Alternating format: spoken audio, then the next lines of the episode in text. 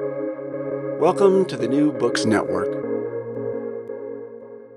Hello, everyone, and welcome to another episode of Exchanges, a Cambridge University Press podcast, a joint production of Cambridge University Press and the New Books Network. I'm Mark Klobas, and today I'm speaking with Marissa A. Harrison, author of the book Just as Deadly The Psychology of Female Serial Killers. Marissa, welcome to the New Books Network. Hi, thank you for having me. Well, thanks for agreeing to be on our show. I was wondering if you could start us off by telling our listeners something about yourself.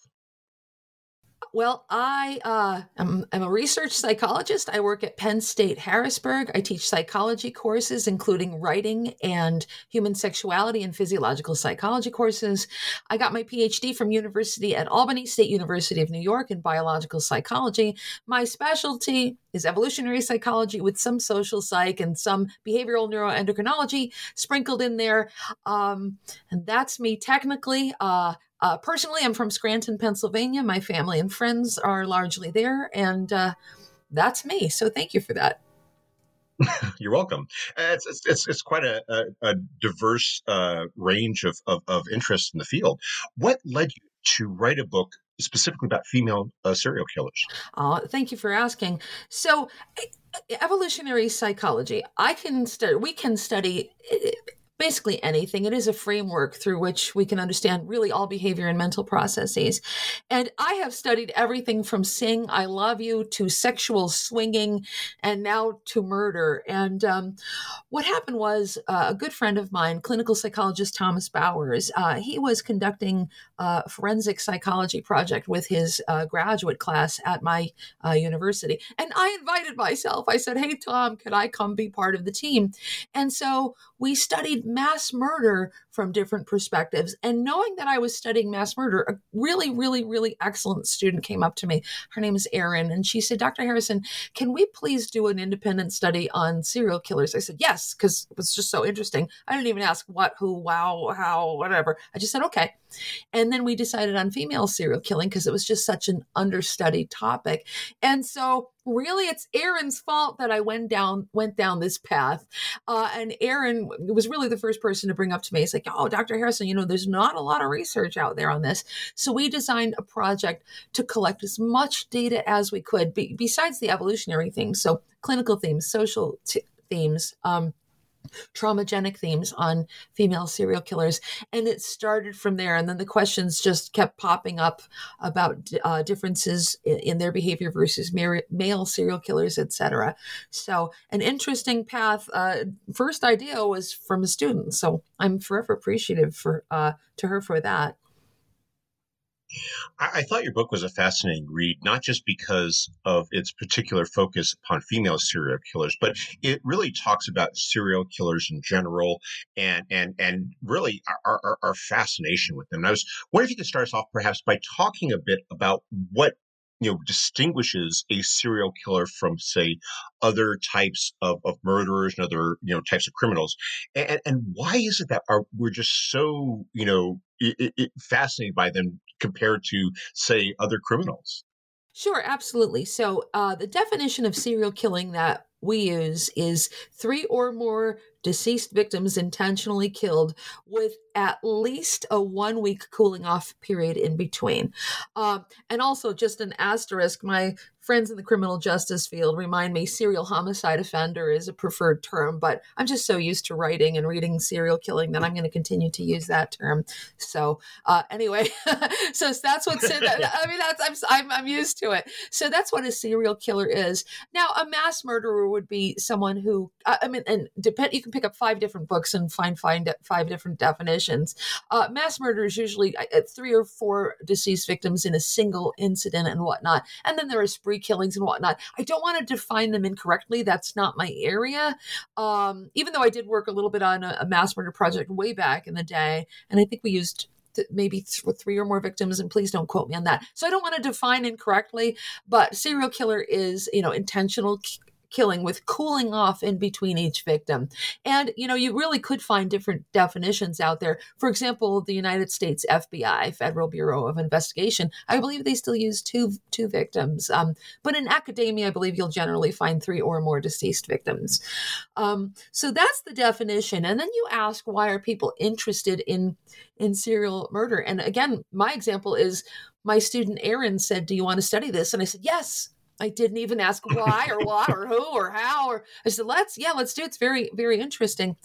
And um I I personally believe uh that the interest in serial killer t- killers ties into a larger morbid curiosity, which ties into an evolved protective vigilance. Okay, Marissa, what are you saying? So, evolutionarily speaking, we are genetically pre-programmed to pay attention to things that can hurt us all right? Now i'm not saying hey go listen to a podcast about jeffrey dahmer so that you can make plans. I'm not saying that. It is uh, right right? So it's unconscious motivation to pay attention to harmful things so that we can encode that information and avoid if possible. So again i think that's protective vigilance evolved tying that into a larger concept of morbid curiosity. And face it people are really interested in horror and gore. And, you know, if you're driving by a, an unfortunate car accident, you will turn your head to see what's going on. We're just really seem to be pre programmed to do something like that. Now, Mark, that being said, I don't think every person has the same level of interest or morbid curiosity. there are some people who are really, really, really into listening to or reading about or watching this kind of thing. And there are people that, like, I had dinner with my friend the other day. She doesn't want to hear about it at all. Oh, good for you, Marissa, with your book. Let's talk about puppies and flowers and musicals. I, I promise that's what she said. So, right. So, on average, I think people have a piqued curiosity. And then there are some people who are really, really, really into the topic. And I talk about that in my book. One of the things that you uh, addressed in your book is is that cultural fascination we have with it, not just as, as individuals in a, in a in a you know sociobiological sense, but also the fact that, it, that there's such a part of our culture. I mean, we can just rattle off the, the the TV shows, you know, Mindhunter, Criminal Minds. We could talk about the movies like you know Silence of the Lambs, and and how we we just the the, the fact that there's so many and they have such a, a, a, a cultural footprint just speaks to that fascination. And one of the things I was struck by when I was reading your book, and you were relating all the many the cases of female serial killers, is how that fascination is not a new one. About how it, it, that you the reporting that you draw upon you, which which you know sadly is isn't always as as detailed or as accurate as we would like nonetheless speaks to how when these events take place they, they there is such a, a curiosity about them and and and, and uh, does that curiosity grow? Or did you did you find that it, that it grew because you, when you had these incidents going back to say the 19th century where when when it was identified that these were women instead of just you know men so that's a really interesting question and i i don't know how to answer that fully because i know back in the day when serial murders were committed people were extremely fascinated. For example in the uh, turn of the century the 1900s belle gunness she killed maybe about 100 people. When they were exhuming her farm finding the bodies people were taking train excursions to the farm to watch this. They were selling souvenirs and food on the side of the road as this was happening. Dead victims being exhumed from a hog pit, and people were watching this. But these days, we have such a wide dissemination of stories and technology. It is so freely and widely available. People are drawn to it. So I don't know if the interest has grown. I think we were always really interested in horror. It's just that it is more readily available available to us now and we could document its popularity. So I think we've always had morbid curiosity and we always will. Um, uh, but that, that's it.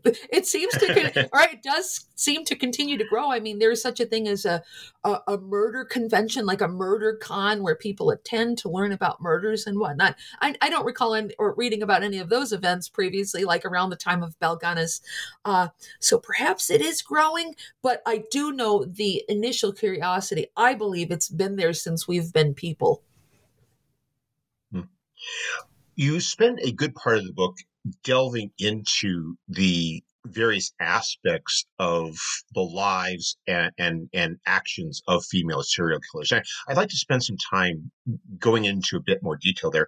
I was wondering if you could start by, by talking a bit about the lives of female serial, serial killers. I, I, I, understand that we're talking about something here that, that we're such, it's such a, a you know diverse group over time and place that you can't simply you know easily say that there's a particular type but you go into various aspects of it and, and you you search for common threads. I was wondering if you perhaps talk a bit about those lives maybe some of the uh, most illustrative cases and, and what that maybe tells us a bit about female serial killers and what distinguishes them from their male counterparts Okay, so sure, uh, absolutely. So um, we collected data in, for our, my initial project, and I write about this in the book. Um, my team and I collected data from a sample of 64 women who committed uh, serial homicide offenses in the United States since the I think it was the, early 1800s, and um, certainly everybody's a little bit different, right? As you said, but we did find some commonalities, and we, you know, I'm a data wrangler, so I take statistics and look at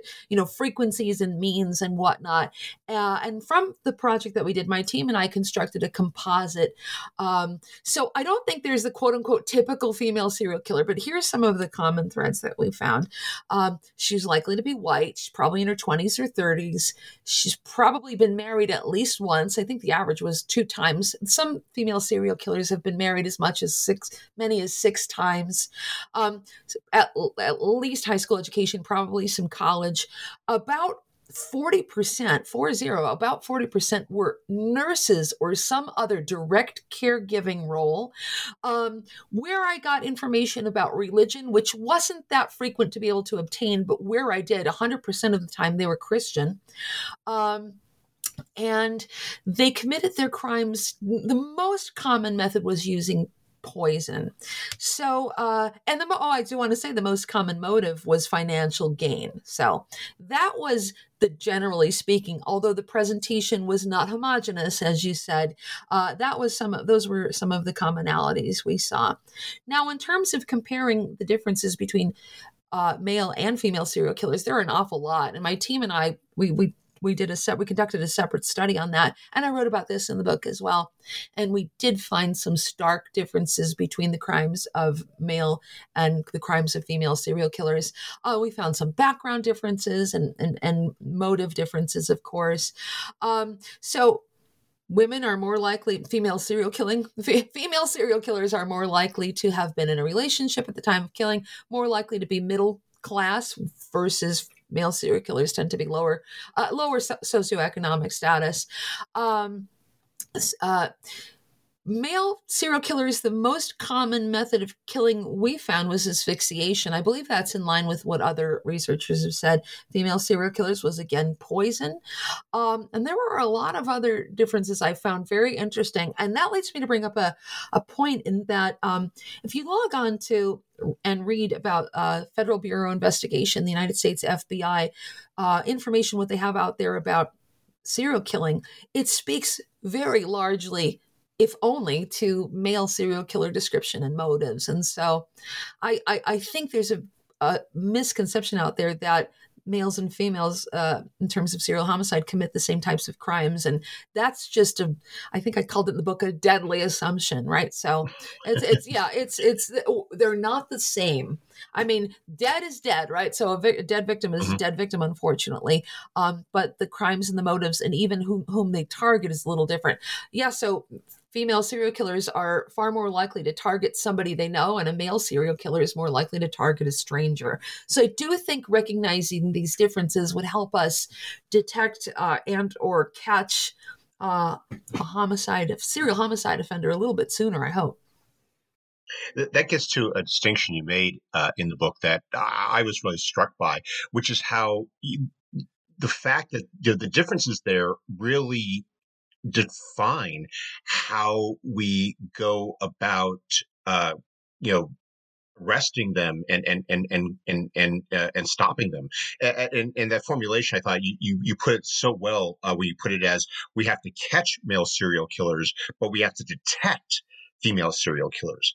I was wondering if you could perhaps elaborate a bit about about why it is that that female serial killers uh, you know, require detection, why, why they don't have the sort of displays that we, we tend to associate. I, mean, I was thinking about it from another perspective about how you know, uh, male serial killers collect trophies and female serial killers collect checks, and, and about you know what's what's going on there in terms of, in terms of the, of the, differences and and and in you know, and how that bears out you know collectively uh, in, in in very uh, consistent ways.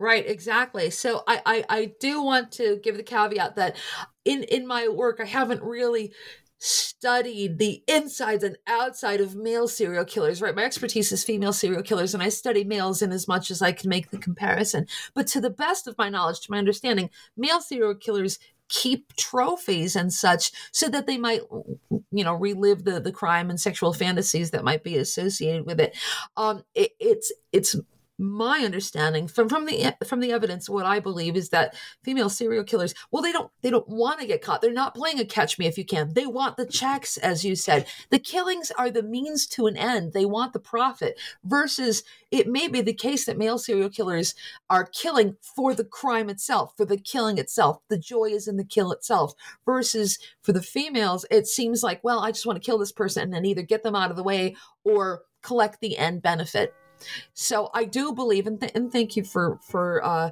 for saying that you appreciated my uh, categorization. I, you know, the evidence to me shows that we catch male serial killers because they leave along a series of clues and, and victims and brutality that we you know we we just say okay wow we have a serial killer out there um, but we have to detect female serial killers maybe there's three dead husbands or three dead babies or and that's really terrible and and and, and horrible to imagine, right?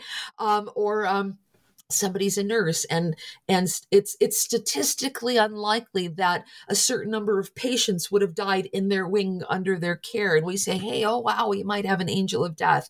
So i do think there are stark differences there and the reason that's important is to help law enforcement. I mean you know with, with the definition of of serial killing to, to me and other academics being three or more deceased victims i mean what if we can stop you at one or two and then you wouldn't be a serial killer and prevent those deaths or, or uh, recognize personality traits and, and, and predispositions ahead of time so, to, so as to present it um, so as to prevent it ahead of time.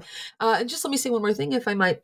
One commonality, although there's a little bit of a statistical difference, was the profound histories of mental illness in both male serial killers and female serial killers. Now, female serial killers it was about 40% with mental illness male serial killers it was it was close to 90% that's what my team found.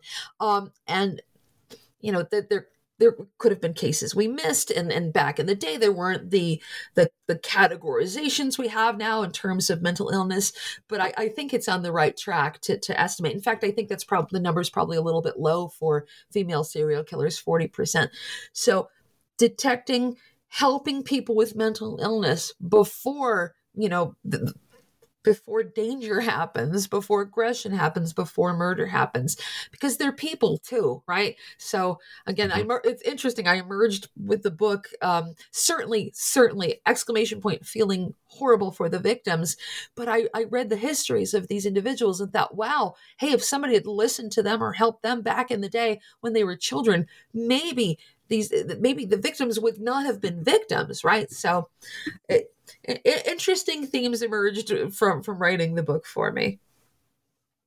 Uh, that is something that i was thinking about as i was you know reading your book which is you know the the, the things that, that kind of stood out in retrospect. I, I was especially fascinated by how you use data to show how with the benefit of hindsight, we, we can see that you know that, that you know when this nurse was on duty it's not even necessarily at the hospital, but specifically when she was on duty, the number of of you know uh, of you know crashes just went up dramatically, and and and where they had to do interventions because of you know various problems, and, and how the, these things you know become evident retrospect in, in a way that that make it easy to identify, and then when we you know when when when these female serial killers are identified and we investigate their lives you know a lot of details come out in terms of their, you know, you were just talking about their family background. You know, another aspect you address is substance abuse and, oh, and how in just in the same way that not every person who is abused becomes a serial killer, neither do, does everyone who suffers from substance abuse become a serial killer as well. But uh, the, the correlations there just just just point to the, the that commonality that that exists for all of them. Sure. Absolutely. And uh, you brought up data, and certainly our criminal investigators, you know, use statistical likelihoods and mathematical modeling to determine, wow, you know, it is the odds are one in eight billion all these deaths would have happened on this ward at this time. We do use that. But I, I did want to emphasize that in Just as Deadly, um, I certainly put forth some opinions, but they were to you know I'm I'm a psychologist. They were ev- I'm a research psychologist. They were evidence based, and I think what makes just as deadly. Uh, different than some other books that you might pick up uh, you know on various internet sites or at the store is that i have at least 1200 references in the book what i talk about is backed up with science or with quote unquote facts that i got from newspapers and court reports and and historical societies so i tried my my darndest to to make sure I had quote unquote the receipts for everything that I was was talking about, right? So just just to make sure. Um, so and then you you mentioned something uh, something else that I hope that I, I brought home in the book. So um, looking at the lives of female serial killers or male serial killers. We can look at an, any number or any layer of factors, right? There could be biological and evolutionary and family factors and trauma factors and cultural and gender and other historical factors. But you could check all those boxes and not kill anybody, right? So almost anybody who's ever lived in the history of Earth has not been a serial killer. And we know this. Um, certainly right? So somebody with traumagenic experience it doesn't mean you're going to grow up and, and, and, when they're a kid doesn't mean you're going to grow up and hurt somebody. And somebody with mental illness is actually far more likely to be victimized than they are to hurt somebody else. So you could check all those boxes. But mark like you said it does help to have some kind of understanding some kind of statistical formula or representative package in front of us to say oh okay we might be able to identify individual x because of a b and C. And so when we have a criminal profile or when we have these statistics in front of us, it doesn't guarantee with metaphysical certainty we're going to catch this person, but it does serve as a good starting point. It's better than nothing, right? And that's what what uh, criminologists say. A profile, it's not a guaranteed success, but at least it's it's a, at least it's a starting point. Now, you, we've been talking a lot about profiles and statistics, but I have to say, one of the parts about the book I enjoyed the most from a reading perspective was the case studies.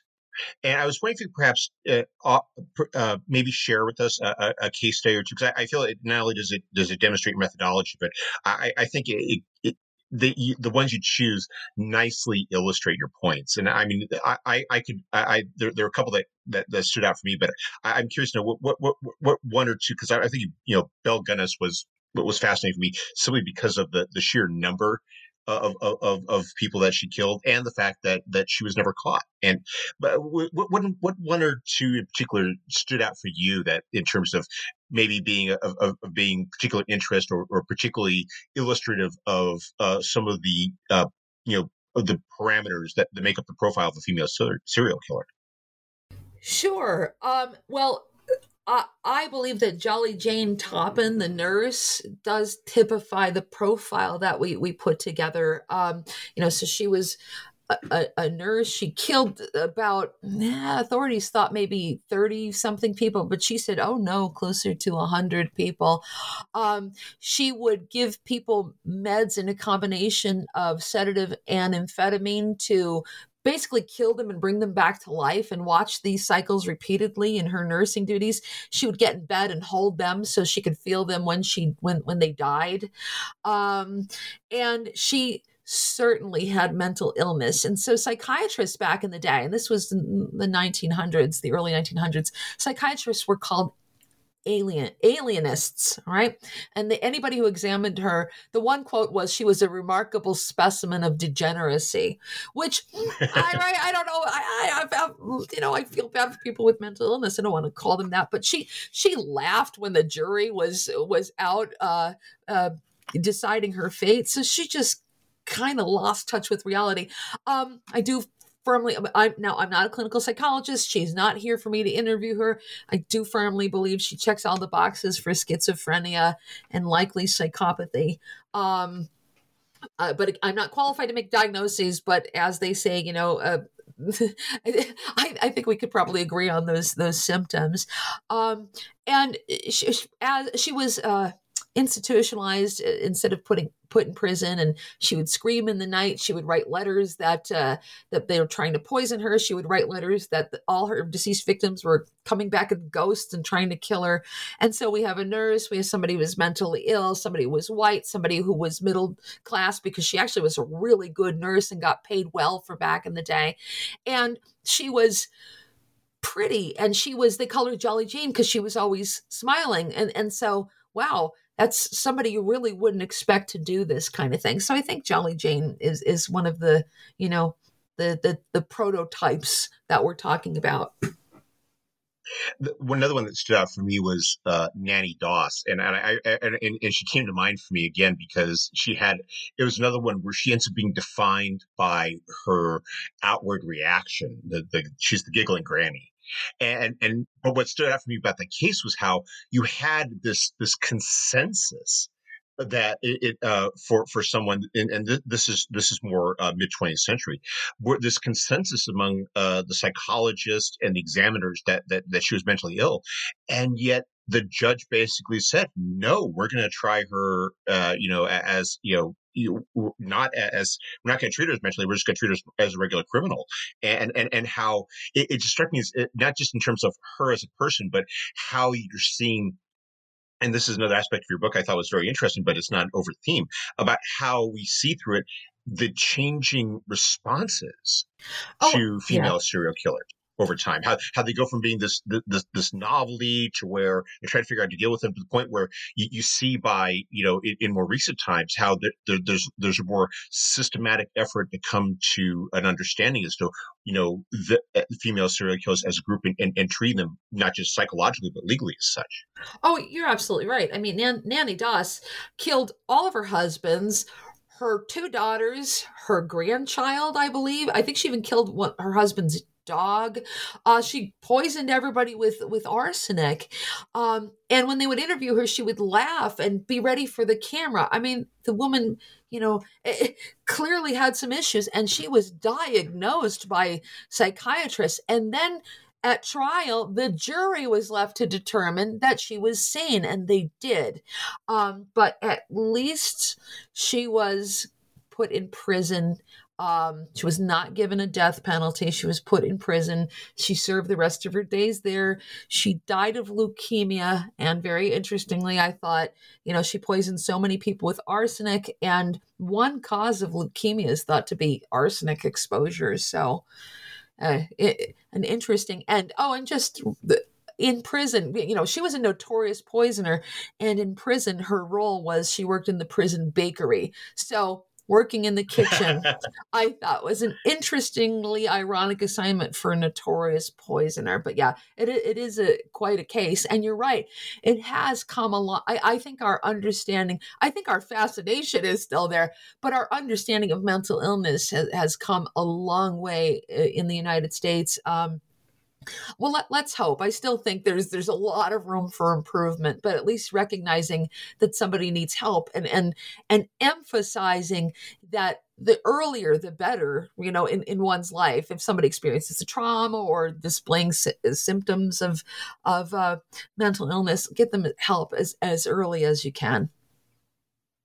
And that gets us to the, the, the last part of your book, where you, you take a lot of these details and a lot of this uh, you know, understanding that we have, and you you draw general conclusions from it. You you, talk about behavioral neuroscience, you, you talk about the psychosocial factors, and then you get to the, this question, which I, I, think really, you know, is is is one of the the the, the you know most fundamentally important things you do in this book, which is how does this change our understanding of serial killers? And I think this is something that's especially important because so much of that understanding that we get, you know, comes through that media. It's, it's either the the spectacular case or the you know the fictionalized uh, you know Hannibal Lecters out there.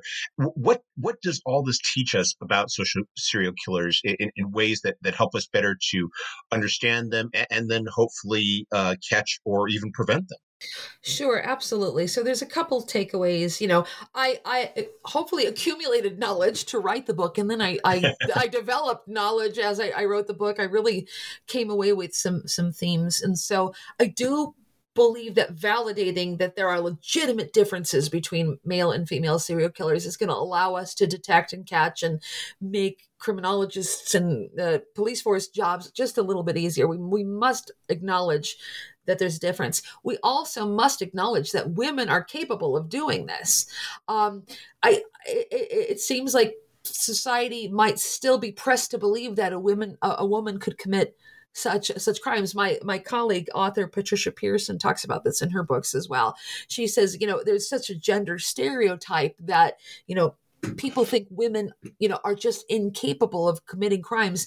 And it's i mean it's not true. That's where i got the title just as deadly. I mean there's a, the victim count is is arguably just as as deep as uh, compared to male serial killers. You get some people that disagree with me on that but they can call me. Uh, got, call me. I, have got numbers. So we could talk about it.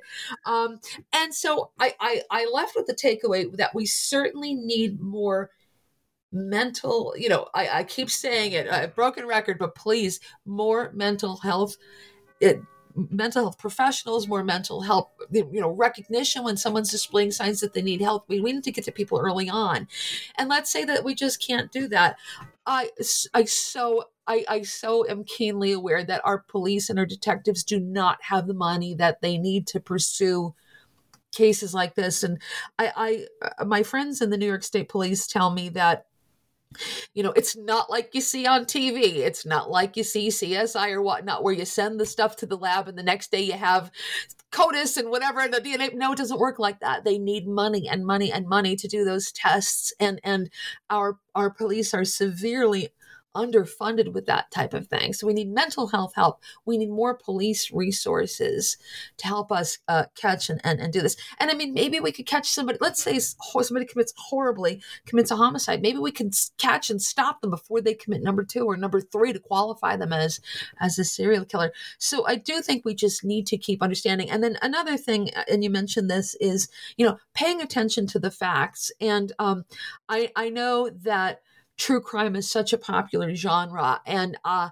I, I I just hope the sources are accurate. You know, I may be a boring old academic, but I could just back up everything I've said with with data and facts and and and resources. I have read untrue things in my, in my journey. For example, there's a, and I'll, I'm going to talk about a male serial killer for a second, Ed Gein, right? So the butcher of Baker's, whatever he was called, Ed Gein, he would cut up bodies and wear the body parts, and his his story inspired you know, the, things like a Texas Chainsaw Massacre and and uh, Silence of the Lambs and whatnot. And there was always a, a, rumor that he was a necrophiliac. So in other words, you know, sexual acts with dead bodies.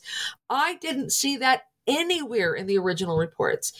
I didn't see it anywhere. Not in the newspaper. Not in the in the forensic reports. I didn't see that anywhere. I think that legend evolved. I mean, he did exhume bodies and keep body parts for to make costumes and whatnot and, and but he, I, I didn't see anything about the necrophilia. So it's just an example about how legends evolve. So if you want to understand you have to pay attention to facts. And so you know i ask people do that. If you if you read something here's something say hey how do you know that? Where do you get that? We do that in all psychological science. All right you're telling me something is true. How do you back that up? What numbers did you get that from? Where was the population got that from? So don't be afraid to ask questions. Don't be afraid to question authority it, strikes me as so much more challenging with serial killers because we tend to focus upon the extreme and the purient, and and and oftentimes we like to you know you know season it that way because it makes it even more gruesome and and and and and and, and fascinating to us. Oh, I, I believe you're right. I think that's why, you know, people could rattle off male serial killer names but can't rattle off female serial killer names because the, the, the murder is there, it's gruesome, but there's also largely the sexual component that you're not going to find in female serial killers. Not not typically. I, I think I might have seen one case where there was an alleged violation of a, a, dead body by a female serial killer. But it's just, you know, all of those alarming things like murder and, and sexual assault and dismemberment and whatnot, that captures our attention more than poisoning, you know, maybe innocent hmm. children would. Well, we appreciate the time you've taken to speak with us. But before you go, could you tell us what you're working on now? Sure. So I'm trying to promote my book just as deadly the psychology of female serial killers. Uh, right now i'm in the middle of a semester. I'm a psychology professor but in the summer i do have plans to start another book and i'm going to set my sights on focusing on uh, nurses who kill so I think that's my next project. I have some things on paper and in my brain to work on about that. And uh, I'd, I'd, like to go to libraries for original sources and whatnot this summer, maybe do some traveling to do some investigation. So that's where I'm at. Well, given what you write about the uh, some of the individual cases of nurses in, in, in this book, I, I look forward to seeing that one when it comes out. Thank you so much. Marissa, thank you very much for time, taking some time out of your busy schedule to speak with us. I hope you have a wonderful day. Thank you. You too.